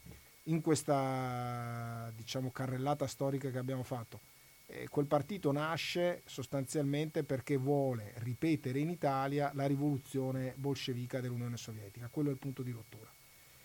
Quell'esperienza diciamo, si è conclusa, non a caso si conclude quando finisce l'Unione Sovietica. È legata, eh, diciamo, la vicenda internazionale è il motore e poi la causa, della, la causa, prevalente della conclusione di quella vicenda. Alessandro Quindi grazie. penso sì. che diciamo non, non, si, non, c'entra tanto. Non c'entra con, con no, te lo dico perché è una domanda che si è posta a Ezio Mauro, no, per questo l'ho posta, l'ho posta, anche a te. Sì, sì, ho visto, ho visto. ecco, era solo così. Sono io invece che ti ringrazio e ci tengo oh. perché sei stato come sempre molto preciso e puntuale e mi auguro che si siano comprese, Ma siamo riusciti diciamo, a essere sufficientemente senz'altro. chiari. Volevo ricordare il tuo libro, Conquistare la libertà organizzare la democrazia, storia del PC di Padova, Alessandro Naccarato, che ringrazio tantissimo della partecipazione, e chi ci ha avuto la pazienza di ascoltarci fino adesso deve fare un altro piccolo sport, perché fra poco abbiamo un altro, un altro ospite. Nel frattempo facciamo un piccolo break perché bisogna assolutamente ogni tanto interrompere e adesso vediamo sulle note di bandiera rossa, l'inno ufficiale del Partito Comunista Italiano, do il benvenuto alla seconda parte di Finestre sulla Storia a, possiamo chiamarlo un giovane ricercatore che ha scritto, che adesso si sta anche laureando, per cui è ancora, è ancora bravo ed è una, un, una, persona che ha fatto una, una, diciamo una lunga carriera all'interno delle, delle, della parte politica padovana, della sinistra giovanile, poi tutto un insieme di cose che l'ha portato adesso a scrivere un libro veramente interessante non è come quello di Alessandro che sono 550 pagine. Per fortuna con Salvatore abbiamo un libro un po' più sottile e riusciremo a raccontare qualche cosa in più per quello che riguarda i minuti finali, questi 20 minuti che abbiamo, 25 minuti finali della nostra trasmissione. Ed è eh, I lavoratori sono i nostri finanziatori, il titolo del libro, che ha subito in copertina una litografia di Tonno Zancanaro che non poteva mancare, riferita alla festa provinciale dell'unità del eh, 72. 72, perché nella 72, sua... sì. Comunque il sottotitolo dei lavoratori sono i nostri finanziatori, che anche questo trovate nella libreria Minerva di, di Via del Santo dell'amico Cristiano Amadei, lo dico perché è un compagno amico che eh, non è pubblicità, è semplicemente perché lui offre eh, la disponibilità di avere questi libri abbastanza, tutto sommato, abbastanza rari, che sono per addetti ai lavori, sono molto circostanziati, sono molto precisi. Il sottotitolo è I bilanci della Federazione Comunista Padovana dal dopoguerra allo scioglimento. Qui ci siamo fermati all'89 invece che al 91 come, come... E mi ha colpito tantissimo questo, questo racconto che ha fatto Alessandro, che ha fatto Salvatore, perché eh, nell'immaginario collettivo parlare di denaro, di soldi, di finanziamenti con il Partito Comunista è una cosa molto delicata, mm. perché sappiamo che è stata usata sempre in maniera eh, diciamo, dispregiativa, è sempre usata in maniera calunnia, calunniativa, perché sembrava che il Partito Comunista fosse un'emanazione finanziaria dell'Unione Sovietica. Questo lo dico per l'immaginario collettivo che purtroppo sì, c'è. Un, sì, un immaginario collettivo, diciamo, fortunatamente non era la maggioranza che la pensava in questo modo. Eh, sì, però fortuna... ritornava sempre, no? I famosi... sempre, è sempre tornato. I rubli, e, i rubli di Mosca. Ed è uno dei motivi per cui abbiamo deciso insieme alla Fondazione Nuova Società e grazie ai documenti del Centro Lucini e grazie alla collaborazione di Alessandro Naccarato di, di scrivere questo libro proprio eh, perché su base documentale volevamo anche eh, dare un, uh, uno squarcio diciamo, di eh, conoscenza documentale su un, una piccola parte della storia del PC ma eh, il messaggio che volevamo lanciare era soprattutto questo, guardate che eh, certe prese di posizioni eh, che, che, ci sono state riguardo a questo deli- eh, delicato eh, argomento sono del tutto infondate, questo si sapeva prima, qui ci sono i documenti che affermano che eh, il PC in generale e a Padova eh, in particolare si finanziava in maniera estremamente trasparente e con una lungimiranza a Padova che eh, diciamo eh, ben pochi potevano immaginare. Dopo anche, spiegheremo perché. Esatto, anche perché eh, parlando prima della storia del PC padovano eh, si, è, si, è, si, evince dai dati elettorali che molte volte Padova aveva dei PC a Padova città negli anni 50 non aveva dei risultati numericamente favorevoli perché abbiamo visto dei 12%, dei 15%, cioè volevo dire, voglio dire questo perché lo sforzo da parte di lavoratori padovani che sono minoranza diciamo, nella società per sostenere un partito che deve invece fare un lavoro enorme di sostegno e delle lotte e della propaganda è ancora più significativo. Cioè i numeri che vengono fuori sono veramente importanti. Sì, sono importanti e è significativo eh, perché la realtà del, del, Veneto dal dopo... Allora, intanto eh, iniziamo col dire una cosa. Noi qui su questo libro partiamo eh, dal 48 perché i bilanci disponibili presso il Centro Lucini, perché questa è una ricerca rigorosamente documentale certo. e quindi tutta basata su documenti scritti, non ci sono testimonianze eh, di, di, singoli che pure potevano, avrebbero potuto esserci, ma abbiamo deciso di fare una ricerca appunto documentale. Partono dal 48 eh, perché ovviamente prima il PC era eh, un partito clandestino e quindi naturalmente i bilanci eh, diciamo avevano altro da fare piuttosto che eh, tenere i bilanci che sicuramente avranno tenuto eh, perché comunque era l'unico partito organizzato eh, sul, sul, territorio eh, anche se in clandestinità però non, non sono stati resi eh, disponibili. E eh, diciamo che il, la cosa fondamentale è eh, proprio uno, un altro dei messaggi di questo libro, è proprio far capire che in una zona ostica oggettivamente per il Partito Comunista come il Veneto, così come eh, era ostica la situazione in generale per, per il Partito Comunista, comunque eh, grazie a, appunto all'apporto, all'impegno volontario ovviamente dei, um, degli iscritti e dei militanti, oltre che eh, dei simpatizzanti, il PC a Padova ha potuto radicarsi, ha potuto costruire il proprio patrimonio che oggi esiste ancora ed è quello amministrato dalla Fondazione Nuova Società. E, e quindi eh, si parla di, di, un patrimonio che è stato costruito in decenni dal 48 ad oggi sono, sono più di 70 anni insomma. questo autofinanziamento no?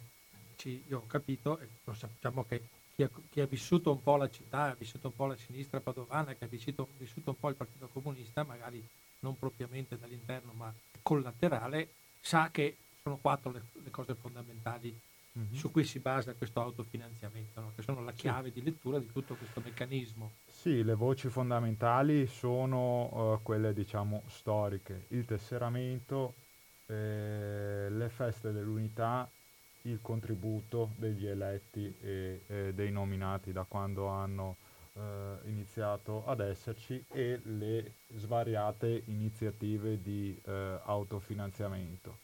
Ehm, in infatti noi vediamo uh, a livello di bilanci che i bilanci iniziano a crescere e eh, diciamo così ad essere anche in positivo perché un altro dei miti da sfatare appunto è che ci fossero molti soldi che giravano nel PC in realtà i bilanci sono sempre stati negli anni difficili da chiudere eh, perché il PC a Padova aveva deciso di strutturarsi con uh, un apparato di funzionari, con delle sedi che avevano delle loro, delle loro spese.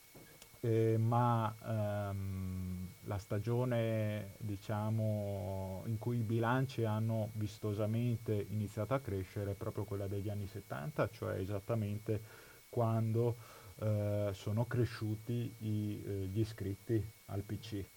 Ehm, noi tra l'altro vediamo ancora prima degli anni 70, eh, parliamo di eh, un partito che eh, prima appunto degli anni 70, nel 52 aveva 19.000 iscritti, insomma mica pochi.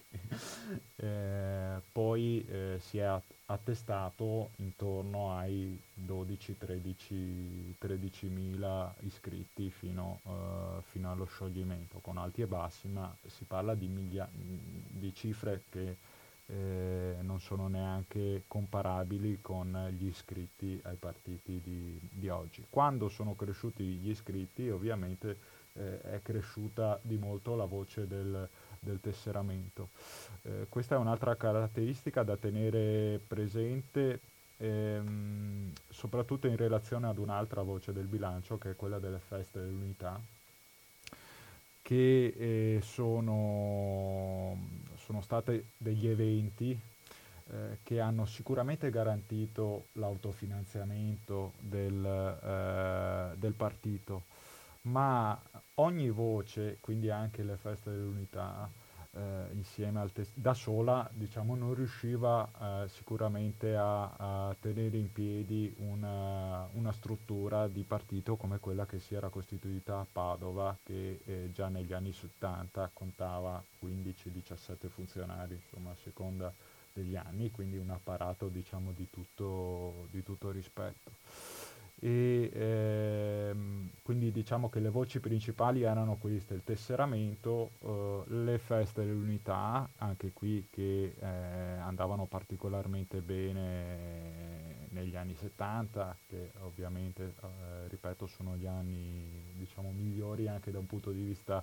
di gestione economica del, del partito, se poi escludiamo a livello di festa dell'unità anche alcune, alcuni successi clamorosi come eh, quelli invece eh, della fine degli anni 80 con eh, la festa nazionale sugli anziani ad Abano Terme eh, che ha riscosso un clamoroso successo eh, anche a livello economico e che possiamo dire ha dato un contributo fondamentale ai bilanci del, del PC.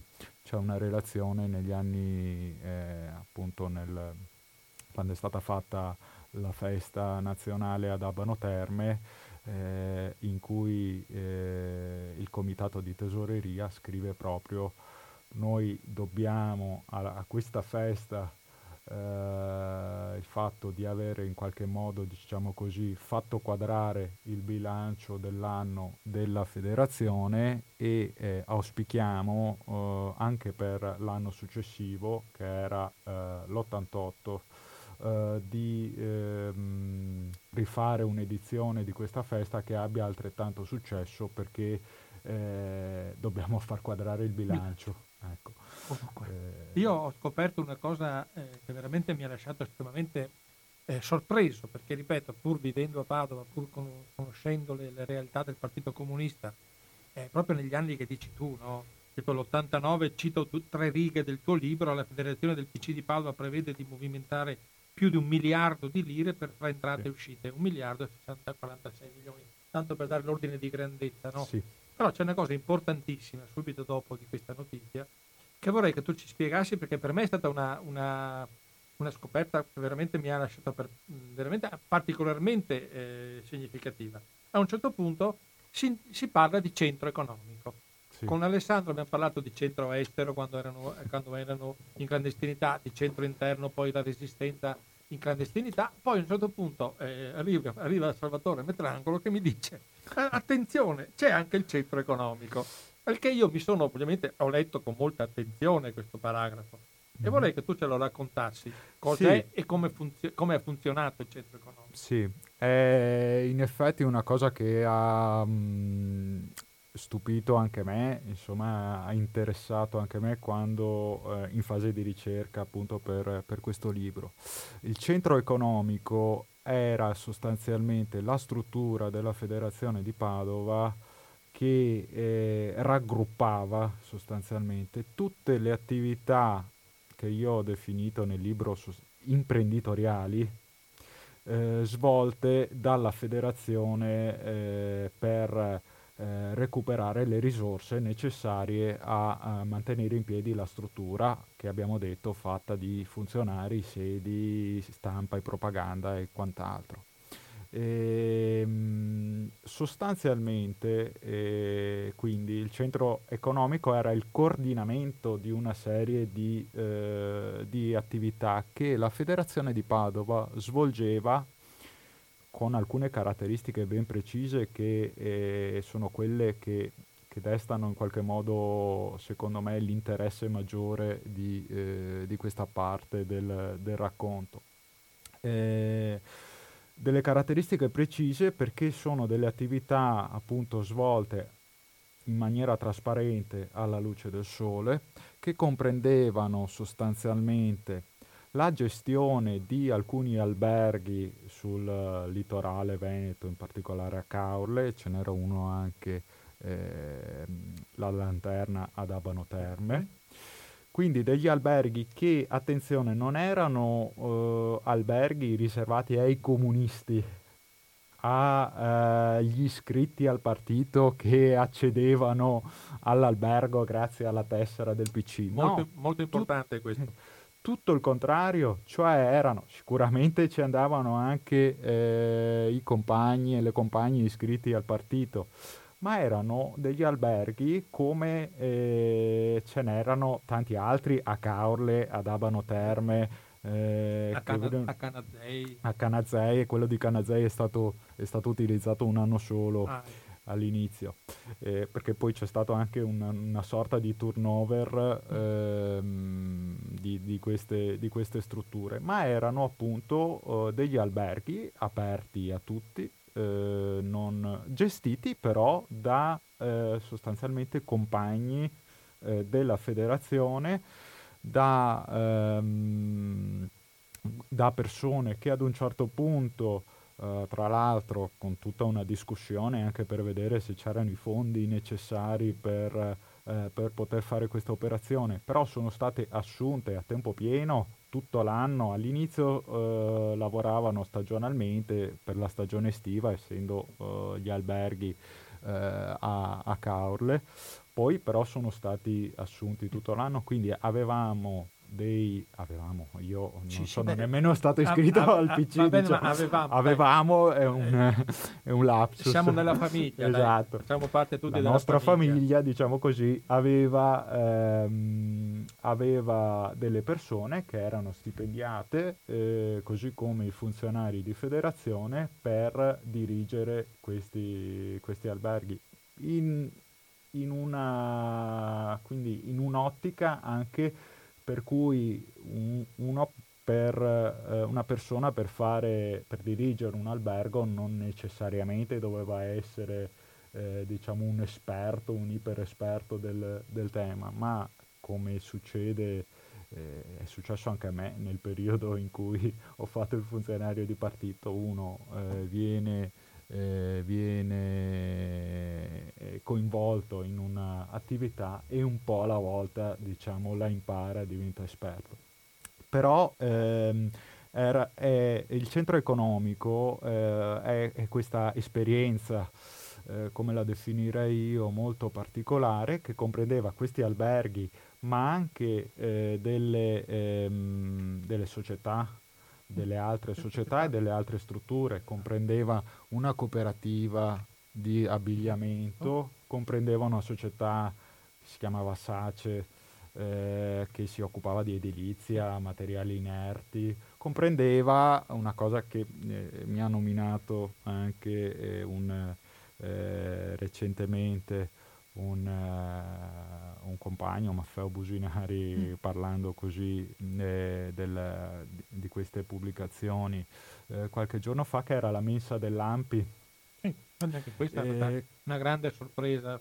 Sì, sì, la mensa dell'Ampi al, al, portello, una mensa aperta ai lavoratori del, del portello, operai, insomma, gestita anche qui da, uh, da, da compagni comunisti, c'era il compagno Bordin Rizzieri che... Eh, che l'ha gestita. Tanto per, dare per un'idea a chi ci ascolta, eh, leggo dal tuo libro mm. che c'è stato un aumento da 320 a 350 lire sì. di pranzo per poi arrivare a 380 lire. Sì, ecco, sì, tanto per dare l'idea l'ordine di grandezza di come si viveva una eh, volta.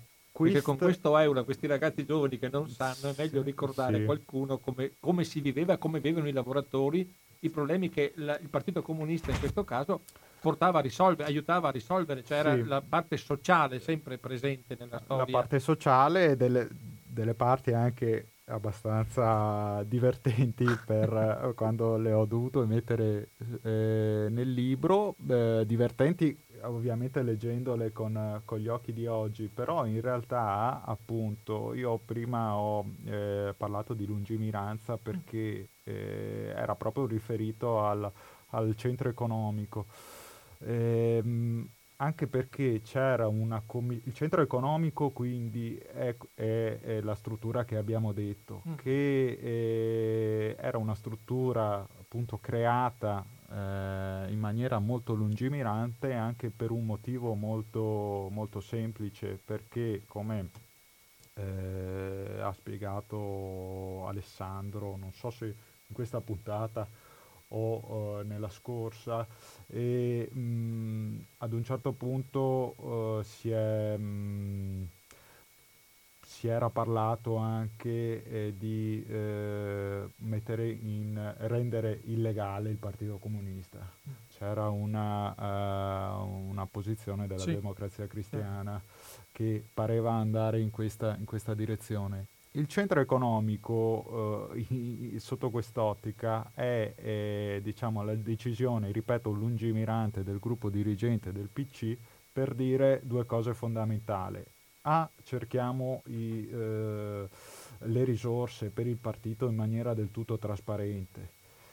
B, lo facciamo con, eh, gestendo delle, delle attività eh, che eh, sono attività, eh, diciamo così, che si eh, innestano nel mercato. Certo, certo, e in questo modo, come dire, riduciamo anche il rischio che se c'è un attacco verso il PC, almeno i beni del PC e le fonti di finanziamento del PC anche a Padova non possono essere toccate perché vengono gestite attraverso il centro economico che è quello è la struttura appunto che dopo ha dato vita ad una società che è esistita fino ai, eh, ai primi anni 2000 perché poi eh, è esistita anche quando io facevo il tesoriere, quindi certo, parliamo del 2005. Sei, cioè tu con i soldi hai una certa dimestichezza. Eh, mi, eh, ho fatto anche quello, sì. e ha dato vita il centro economico sostanzialmente eh, a, a, questa società che era la SAIV, la Società Immobiliare Veneta, per azione, che eh, era quella sostanzialmente presieduta inizialmente da un grande dirigente eh, della federazione di Padova che era Cesare Milani, poi sono intervenuti altri, ehm, che era quella che gestiva il patrimonio sostanzialmente del, eh, del, della federazione di Padova e quindi quella che eh, ha dato inizio al patrimonio della, della, federazione che è arrivato fino ai giorni nostri. Ecco, esatto, perché andiamo in chiusura, che purtroppo i tempi sono, sono contingentati per motivi di palinsesto, non certo che io continuerei a parlare per delle ore di queste cose, e abbiamo, siamo arrivati un po' praticamente alla fine, no? cioè, tutti i limiti all'89, però sappiamo che il, il patrimonio immobiliare del Partito Comunista è, un, è, stato scritto tante volte, è una massa enorme, no? di, di, di mobili in, Ita- in, campo nazionale. In Italia, sì. Sì, sì, in Italia. Anche sì, sì. noi. È... Ovviamente nella, nella, parte padovana c'è una, a un certo punto tu citi tutte le case del popolo che sono state acquistate con i fondi sempre che venivano e dalla società immobiliare, dai finanziamenti, dal tesseramento, dalla vendita del giornale, dalla festa dell'unità, cioè c'era tutto un meccanismo che permetteva di acquistare e ingrandire questo patrimonio immobiliare che poi è rimasto. No? Poi i passaggi, non, non, lasciamo stare i passaggi fra i vari eh, PC, PDS, DS. Sì, ha fatto, è, è, un patrimonio che è passato che è attraverso passato. questi passaggi ed è rimasto per ecco, fortuna, è, non si è depauperato. esattamente, adesso, adesso cioè, la disponibilità di questi immobili, questi vari immobili, no? stiamo sul sì. locale senza andare nelle cose in grandi, cioè funziona attraverso la società nuova, attraverso la sì, nuova società. Esatto, e è un patrimonio che attualmente è costituito da 30 immobili in, eh, in città e provincia, eh, che ha fatto tutti questi passaggi storici e politici dal PC al PDS e EDS, mh, ovviamente con eh, un po' di, di, di, di cambiamenti, eh, c'è stata tutta una fase dei debiti dell'unità eh, che è stata pagata a, anche a Padova attraverso la eh, cessione di alcuni immobili, ma eh, sostanzialmente il patrimonio è arrivato fino ehm, nel momento dello scioglimento dei DS alla fondazione che abbiamo costituito nel, nel 2007, Fondazione Nuova Società, a cui eh, è passata la titolarità degli immobili e eh, questi immobili, come scrivo nel libro, eh, siccome, proprio per la storia che hanno, ovviamente sono gestiti conformemente a questa storia, seguendo ovviamente quello che stabilisce anche lo statuto della fondazione. Quindi sono innanzitutto messi, sono stati da subito, immediatamente messi a servizio del Partito Democratico, ehm, di cui i democratici di sinistra, quindi i detentori del patrimonio prima della Fondazione Nuova Società, eh, sono soci, soci, costituenti. E per cui una parte eh, consistente è stata messa eh, a disposizione del, del um, Partito Democratico, l'altra parte naturalmente è eh, messa a reddito perché è un patrimonio che va eh, mantenuto nel tempo e quindi ovviamente va, eh, ci sono delle spese da affrontare, quindi una parte eh, è, è, messa a reddito e le risorse così eh, ottenute sono utilizzate sia per la manutenzione ovviamente perché altrimenti va a, a depauperarsi il patrimonio, sia per l'attività culturale e politica, perché uno dei compiti della fondazione è esattamente quello che stiamo facendo adesso attraverso le pubblicazioni di cui e, e tante altre iniziative che sono state fatte dal 2007 fino, uh, fino a oggi. Con...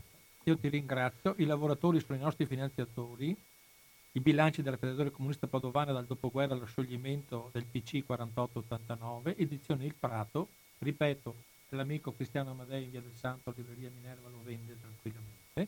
Rin- ti ringrazio, Grazie. però ti faccio l'ultima domanda che è sempre la, più, la peggiore. Per, proprio in questa trasmissione l'ultima domanda che faccio a un ospite è sempre la peggiore. Allora, eh, sono pronto. No, sì, è una domanda che ovviamente è di dominio pubblico, non è niente di riservato, ma è il rapporto con i cugini di rifondazione sugli, sui beni come è stato? Allora, da quello che eh, so, perché tra l'altro ci sono, eh, dico solo questo perché quello vale, che si può dire. vale la pena, no, vale la pena dirlo, insomma, e, io ho fatto il tesoriere dei DS mm. e devo molto ai racconti eh, che fin da subito, compreso quello sugli alberghi, mi hanno fatto grandi dirigenti della federazione che ho potuto conoscere, tra cui Mario Zaggia e, e um, Maffeo Businari, Lino Zancanaro, e, um, molti compagni che hanno vissuto quella storia lì del PC che io per ragioni di età non ho vissuto. Ecco, mm. loro eh, mi hanno raccontato che ci sono stati ovviamente alcuni problemi, non grossissimi qui a Padova, c'è stata una sola sezione che alla fine nel passaggio eh, tra, eh, cioè nella scissione mm, diciamo, sì. di rifondazione comunista è passata nella disponibilità di rifondazione comunista che è la, la sezione Furio da Re su cui mi hanno sempre raccontato che ci sono state delle discussioni enormi e, e, poi è andata così insomma appunto perché eh, poi il patrimonio è immobiliare ma è anche un pezzo di storia che, eh, che ha per cui diciamo che c'è stata una scissione a, in piccola parte anche sui beni immobiliari magari piccola sì, minima, minima, da, quello, minima. da, quello, che so.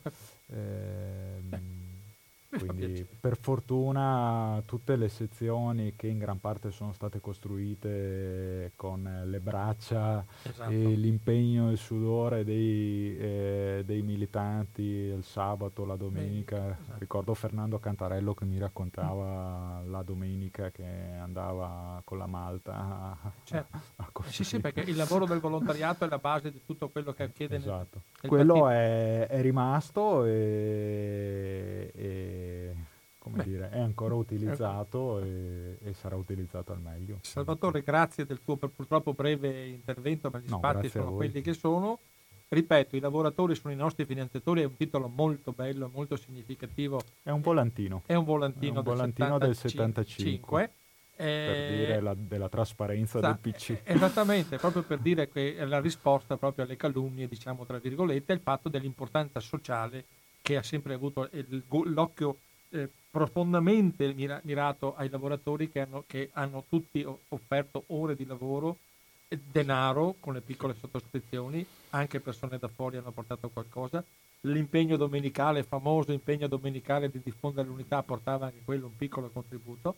Le tessere, cioè per dire, per fare capire quanto il partito, in questo caso con la P maiuscola, fosse una grande comunità che ha portato ad avere tutti i benefici che parlavamo con Alessandro Naccarato prima nella sua storia e parliamo stasera adesso con Salvatore Metrangolo che ringrazio, saluto e Grazie. arrivederci, adesso so che c'è una, una, tesi in ballo, vedremo magari di, eh. di portarla a discussione se c'è un argomento... Vediamo di finirla e poi la portiamo, la, fin- la portiamo alla discussione. E dopo la porteremo alla discussione, Speriamo. d'accordo? Presto. Allora, grazie ancora. Fi- grazie a te e finisco questa trasmissione che io reputo molto interessante ovviamente con una canzone che non poteva mancare, ripeto, la, l'inno ufficiale del Partito Comunista Italiano che si è sciolto, come tante cose nel mondo, anche il Partito Comunista è passato, ma rimane nel cuore di molti militanti, di molti appassionati, di molte persone che si occupano di politica. Bruno Maran vi saluta, vi do appuntamento venerdì mattina per la rassegna stampa e il 9 febbraio, martedì, con un libro altrettanto importante che si chiama L'avrai camerato almirante, la strada che, voi, che gli italiani ti devono dedicare sul caso della querela fra Almirante e il direttore Carlo, Carlo Richini e, e, Carlo, e, Luciana Castellina sul manifesto in cui è stato definito dai giudici eh, in, in, dalla Corte Costituzionale che Almirante è un fucilatore di partigiani. Grazie, buona serata a tutti, a presto.